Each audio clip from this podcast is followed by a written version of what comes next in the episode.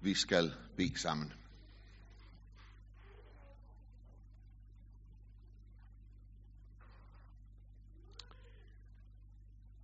Gud, vi vil gerne sige dig tak, fordi det er dig, der er Gud.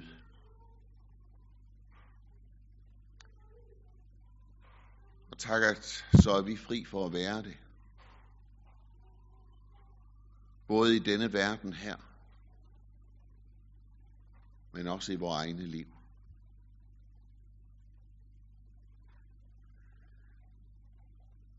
Men Gud, nu må vi bekende for dig, at vi har så uendelig let ved at få lavet egne guder i vores liv. Guder, som i virkeligheden ikke er guder.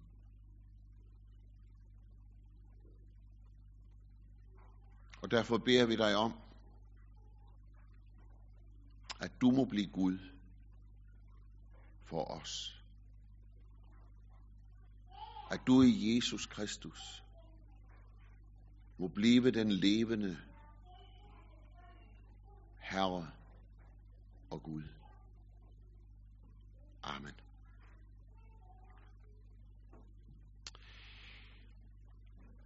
Den levende Gud og den lavede Gud.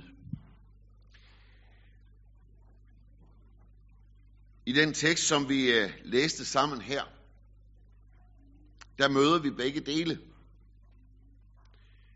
Og øh, når vi sådan læser teksten her, så øh, kan det jo godt være, at vi ryster lidt på hovedet.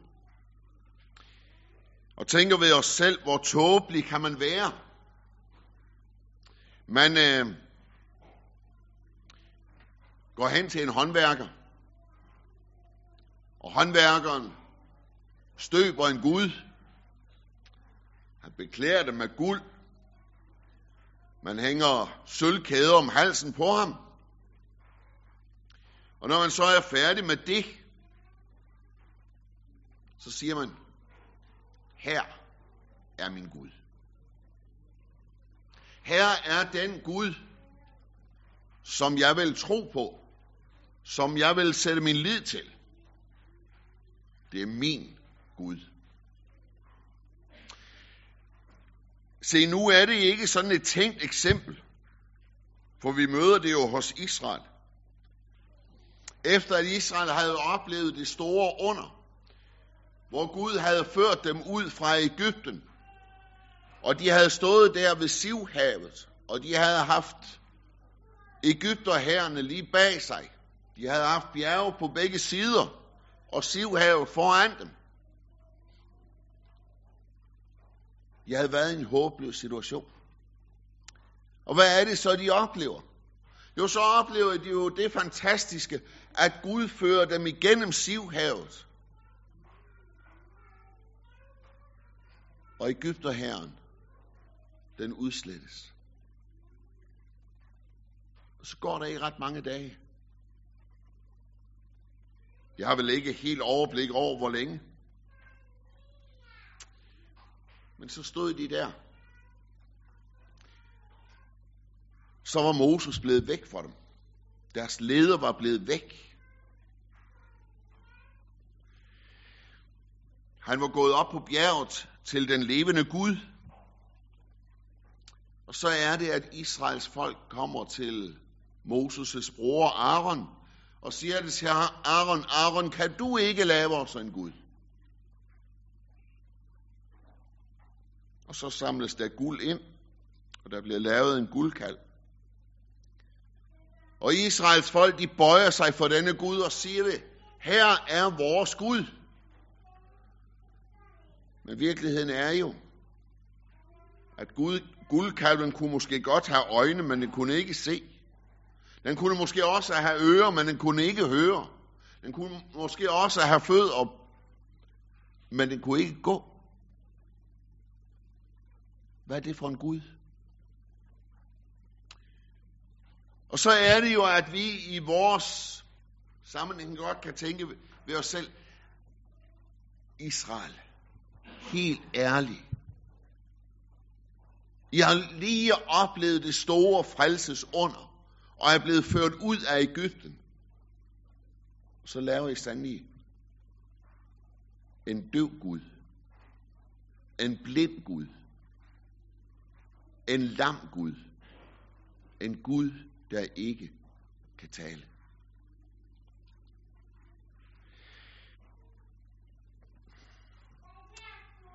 Ja. Jeg ved ikke, om der er nogen af os, der har en guldkalv derhjemme.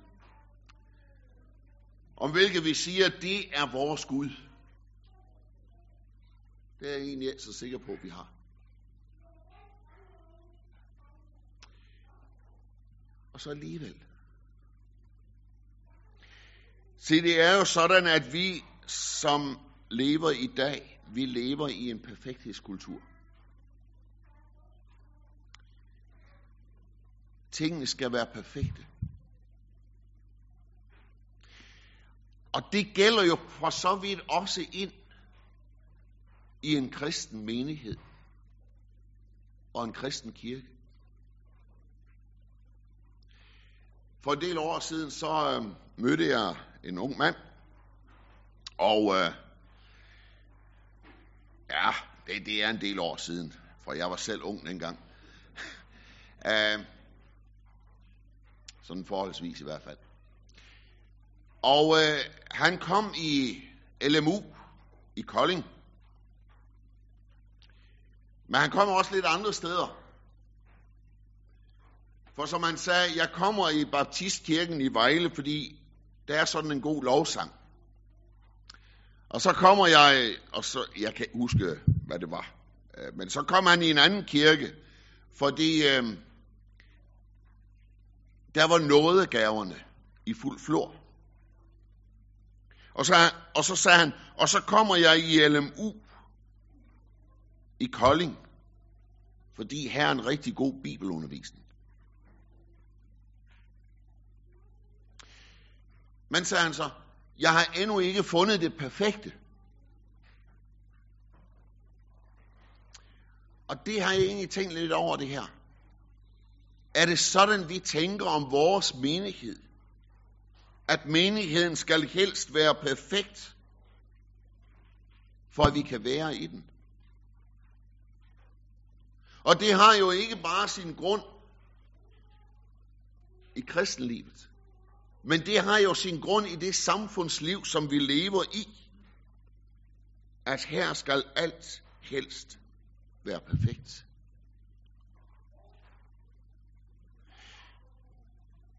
Vi skal have det perfekte hus. Vi skal have det perfekte job.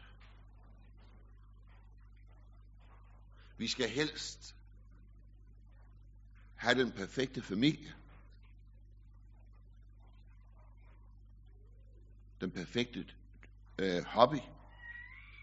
Vi skal helst på de perfekte ferier. Og på den måde, så skaber vi i vores liv en perfekthedskultur.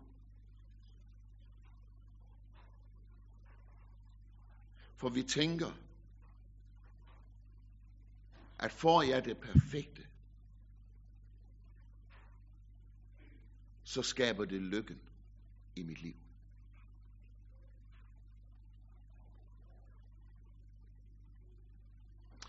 Gudebilledet støbes af en håndværker. Gudebilledet støbes af mig selv. Gudebilledet støbes af mine omgivelser, af min menighed, af min familie, af mit job, af de penge, jeg kan tjene. Gudebilledet støbes.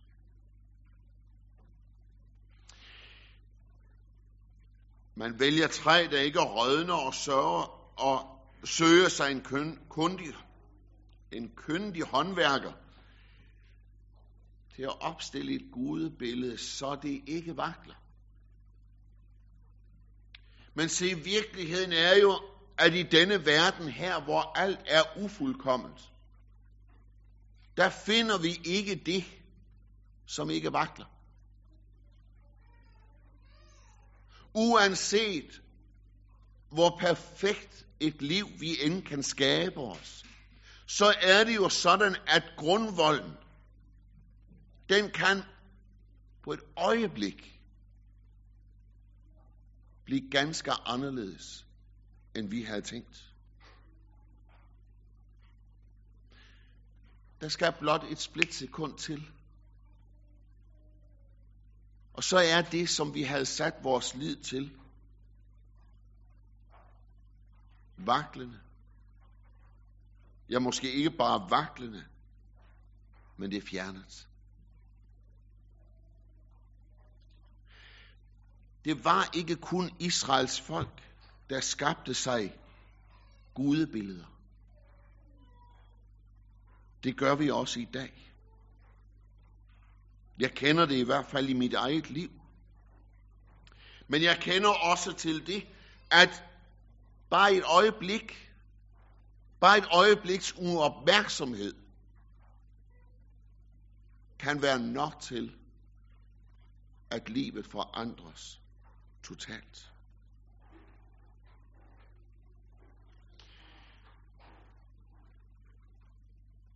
Den lavede Gud. Jeg kender ikke til, hvilke guder du har lavet i dit liv, og det, det ønsker jeg for så vidt heller ikke. Men jeg ønsker egentlig, at du et øjeblik skal overveje, har jeg lavet guder i mit liv? Har jeg støbt guder? Om hvilke jeg tænker, havde jeg bare det her, så var lykken gjort.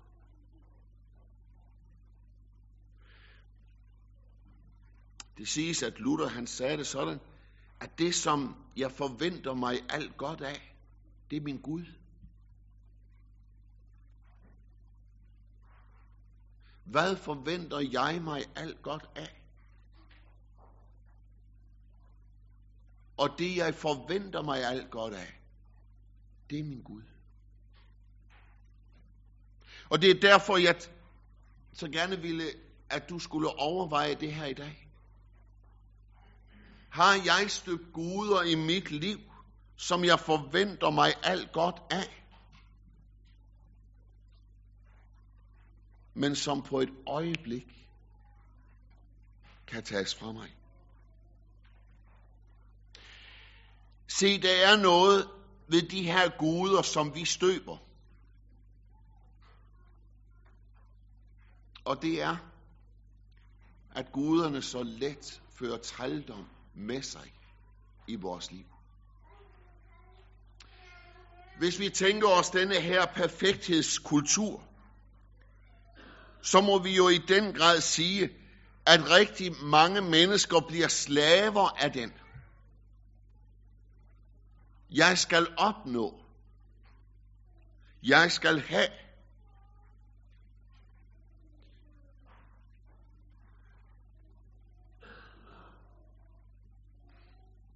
Jeg har samtidig tænkt på det, når det gælder vores ferie. Og jeg siger ikke noget som helst imod ferie, det må jeg forstå sådan. Men jeg tænker nogle gange på, at mennesker kan knokle et helt år. Knokle på en sådan måde, så at familien, den svigtes. Så at jeg ikke har tid til menigheden. Så jeg ikke får tid til mine venner. Fordi jeg skal helst på en tre ugers sommerferie og en skiferie om vinteren. Og så knokler jeg hele året for at opnå det perfekte i min ferie. I stedet for at opdage, hvad har jeg i min hverdag? Hvem har jeg omkring mig?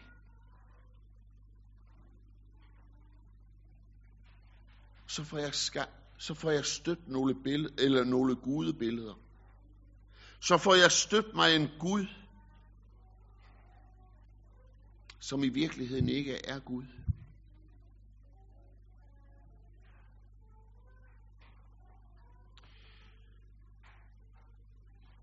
trældommen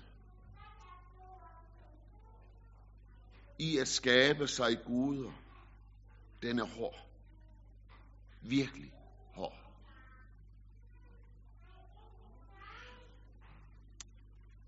Der er en bog, som hedder Dalet. En gammel bog, som er skrevet af Asbjørn Aavik. Og øh, der beskriver han sådan hedenskabets mørke. Og han beskriver hedenskabets trældom. Hvordan er den trældom, som er i hedenskabet, det, det er, at guderne altid kræver nye ofre.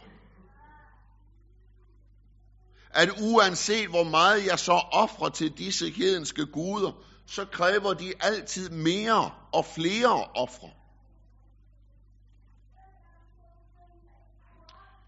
Og se, sådan er hedenskabet. Sådan er afgudstyrkelsen.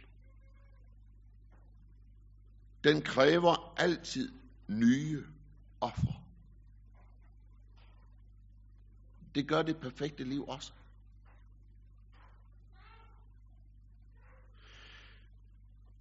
Det gør også de guder, som vi skaber os.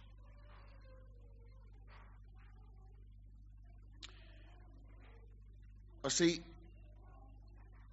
så er der noget underligt med Gud, altså den levende Gud. Fordi virkeligheden er jo den, at i vores tekst her, der går Gud som sådan ikke ind og bebrejder dem, at de støber disse guder.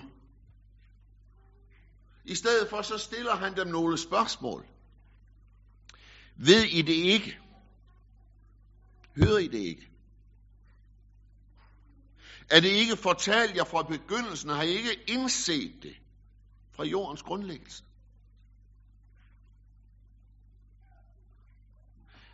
Prøv nu at se jer omkring. Prøv at se ind i jeres eget liv. Prøv at se på de gudebilleder, som I har støbt jer.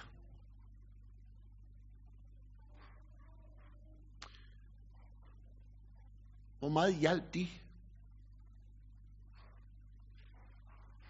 da sygdom bankede på jeres dør?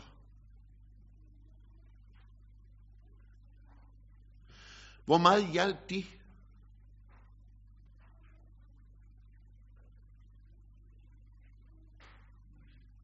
i det øjeblik, hvor livet det vaklede? Hvor meget hjalp de, da I ikke længere magtede trældommen i, i auguststyrkelsen?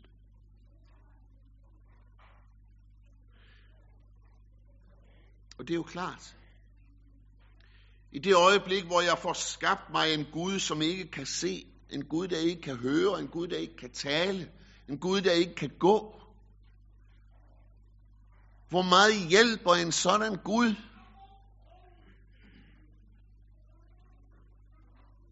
Når sygdommen banker på. Hvor meget hjælper en sådan Gud i det øjeblik, hvor nøden den står foran døren?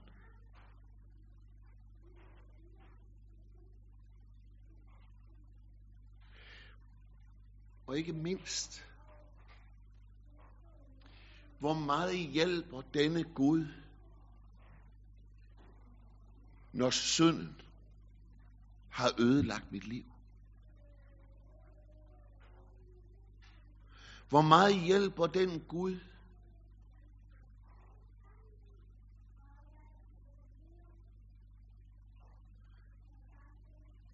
når venskabet går i stykker,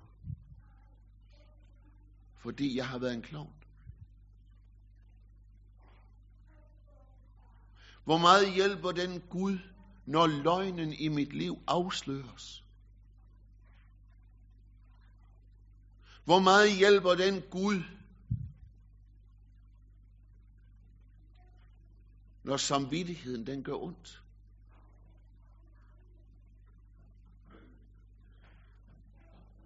Ved I det ikke? Hører I det ikke? Det er ham, der troner over jordens flade. Det er Gud, der er Gud. Og der er jo noget fantastisk ved, at det er Gud, der er Gud. For i det øjeblik, hvor Gud bliver Gud i mit liv, så behøver jeg ikke selv at være det. Så kan jeg koncentrere mig om at lade Gud være Gud. Så kan jeg koncentrere mig om at være menneske. Så kan jeg koncentrere mig om at få lov til at være et medmenneske. Altså menneske sammen med mine børn, mine naboer, med mine venner, med mine relationer, med mine arbejdskollegaer, med min ægtefælle, så kan jeg få lov til at være menneske sammen med dem. For jeg behøver ikke at være Gud. For det er han, som troner over jordens flade. Og der er noget fantastisk ved denne levende Gud. Den lavede Gud bringer altid trældom med sig ind i mit liv. Men tænk, den levende Gud, han kalder mig til at være sit barn.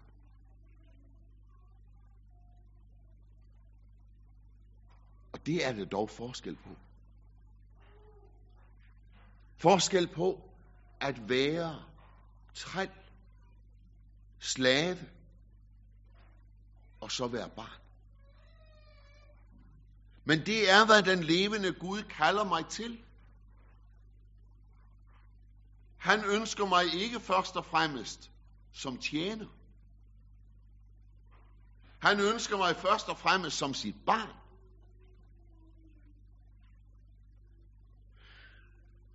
Tænk, at han, der troner over jordens flade,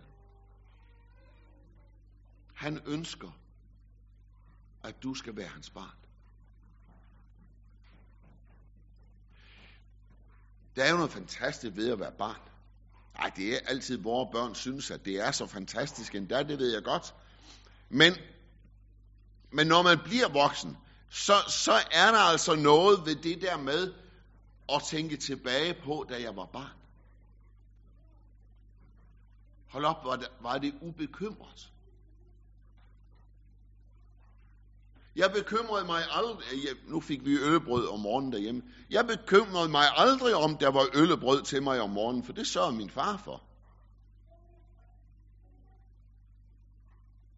Jeg bekymrede mig aldrig om madpakken i, til skolen, for det sørgede min mor for. Jeg bekymrede mig aldrig om, der var cornflakes, øh, når jeg kom hjem fra skole, for det sørgede min mor også for. På mange måder var det der liv som barn ufattelig ubekymrende. Gud kalder dig og mig til at være sit barn.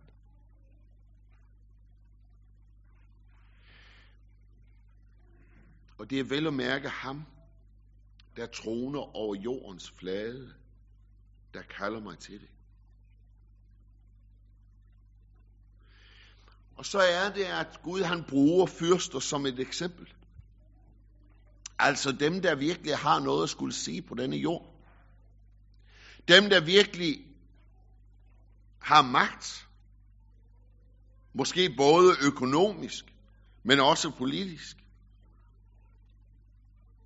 Og så er det, at Gud han spørger, hvordan går det lige med dem? Jo, siger han, fyrster gør han til intet. Det er jo blot et fingerknips. Og så er jordens fyrster her ikke mere. Knap er de plante, knap er de sået. Knap har stiklingen slået rod i jorden. Og så puster Gud. Og så er de der ikke mere. Ja, mere skal det ikke til,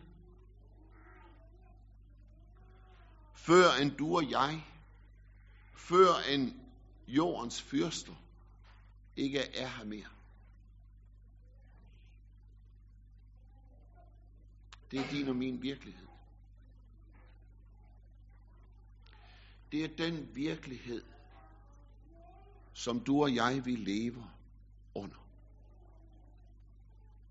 Og derfor er der en ting, som er afgørende i dit og i mit liv. Og det er altså ikke, om vi får skabt det perfekte liv her på jorden.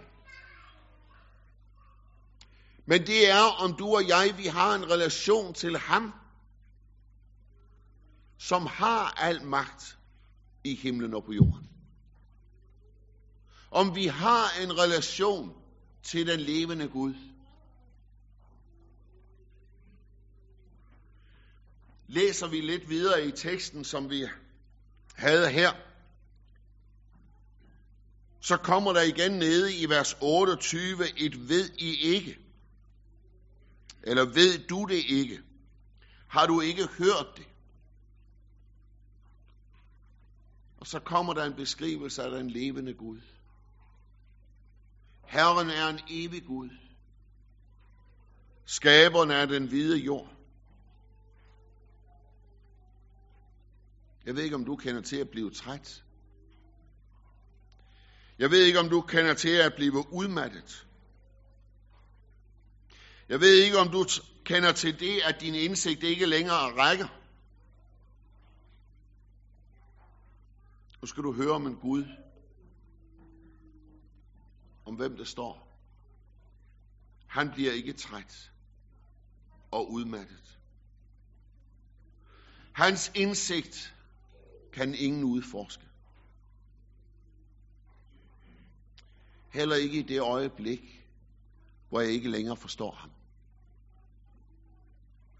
For det er ikke altid, at jeg forstår den levende Gud. Det er ikke altid, at jeg kan udgrunde Guds indsigt. Men hvor er det dog trygt at være i hans hånd? Hvor er det trygt at være hos ham, som ikke bliver træt, når jeg er blevet træt? Ikke bliver udmattet, når jeg er udmattet? Hvor er det trygt at være i hans hånd, når min indsigt ikke længere slår til? Og så vide, Gud har tingene i sin hånd.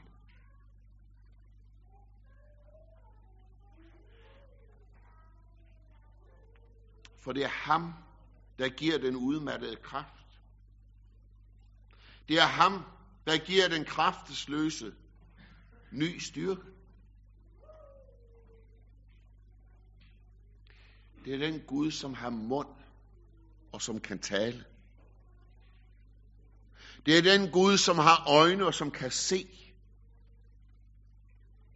Det er den Gud, der har ører, som kan høre. Det er den Gud, som har magten til at handle, når jeg bliver kraftesløs. Da Gud møder Moses ude ved den brændende tornebusk, så har vi der en beskrivelse af Gud.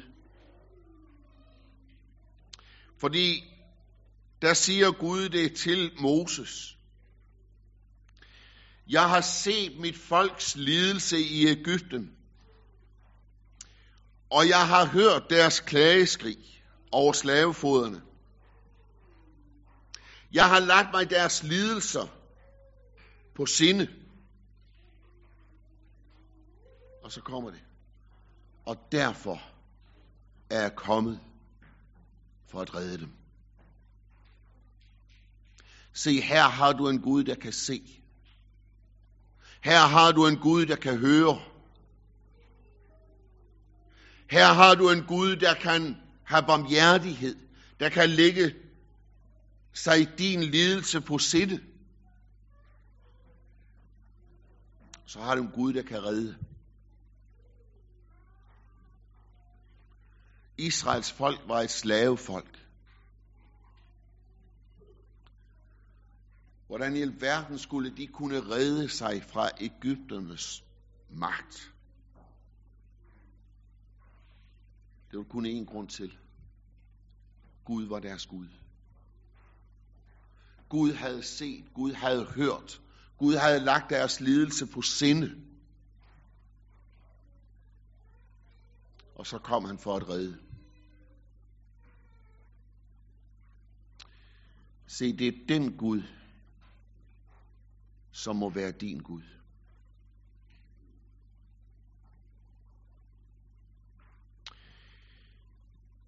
Det er den Gud, som ser din sygdom.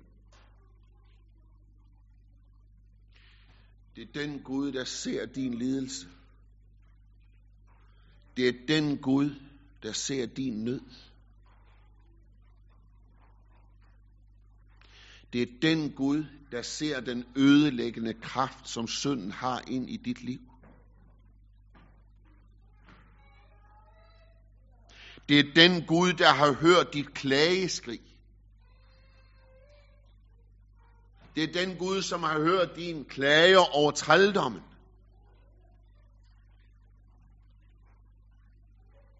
Og det er den Gud, der har lagt sig det her på sinde. Og så kom han for at redde.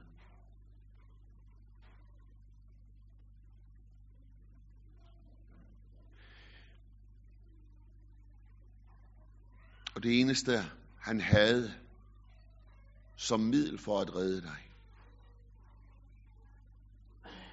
det var det største, han ejede i himlen. Det var det rigeste, han havde. Det var sin egen søn. Jesus Kristus.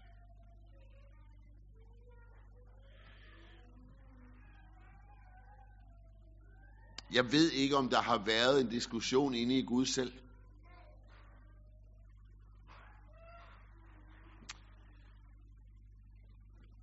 Men havde det været mig, så har jeg nok diskuteret lidt med mig selv. Skal jeg redde dem, som har vendt mig i ryggen? Ved at give min søn hen i døden for dem? Eller skal jeg bare beholde min søn for mig selv?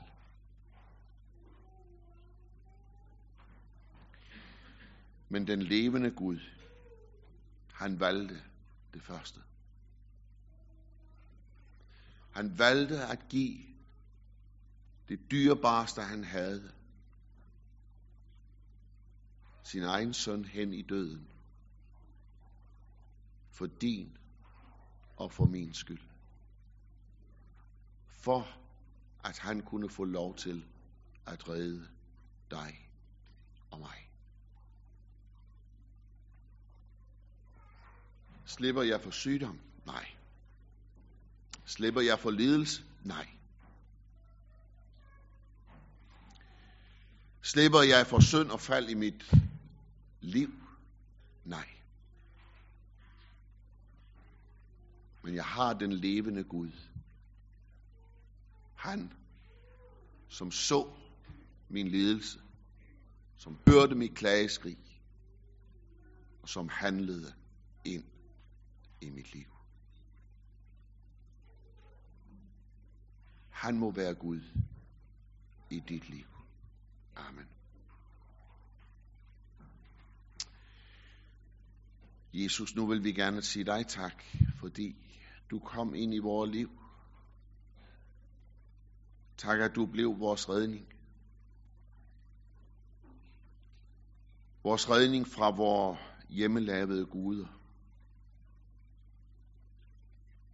Dem, som ikke har ører, der kan høre, eller øjne, der kan se, eller mund, der kan tale. Tak, at du er den, som kan komme til os i vores sygdom, i vores lidelse, i vores fald og vores nederlag. Tak, at du er den, som vil gælde i vores sted. Ikke bare i dag, men også den dag, hvor vi skal stå foran Gud. Bliv du Gud i vores liv. I dag og for altid. Amen.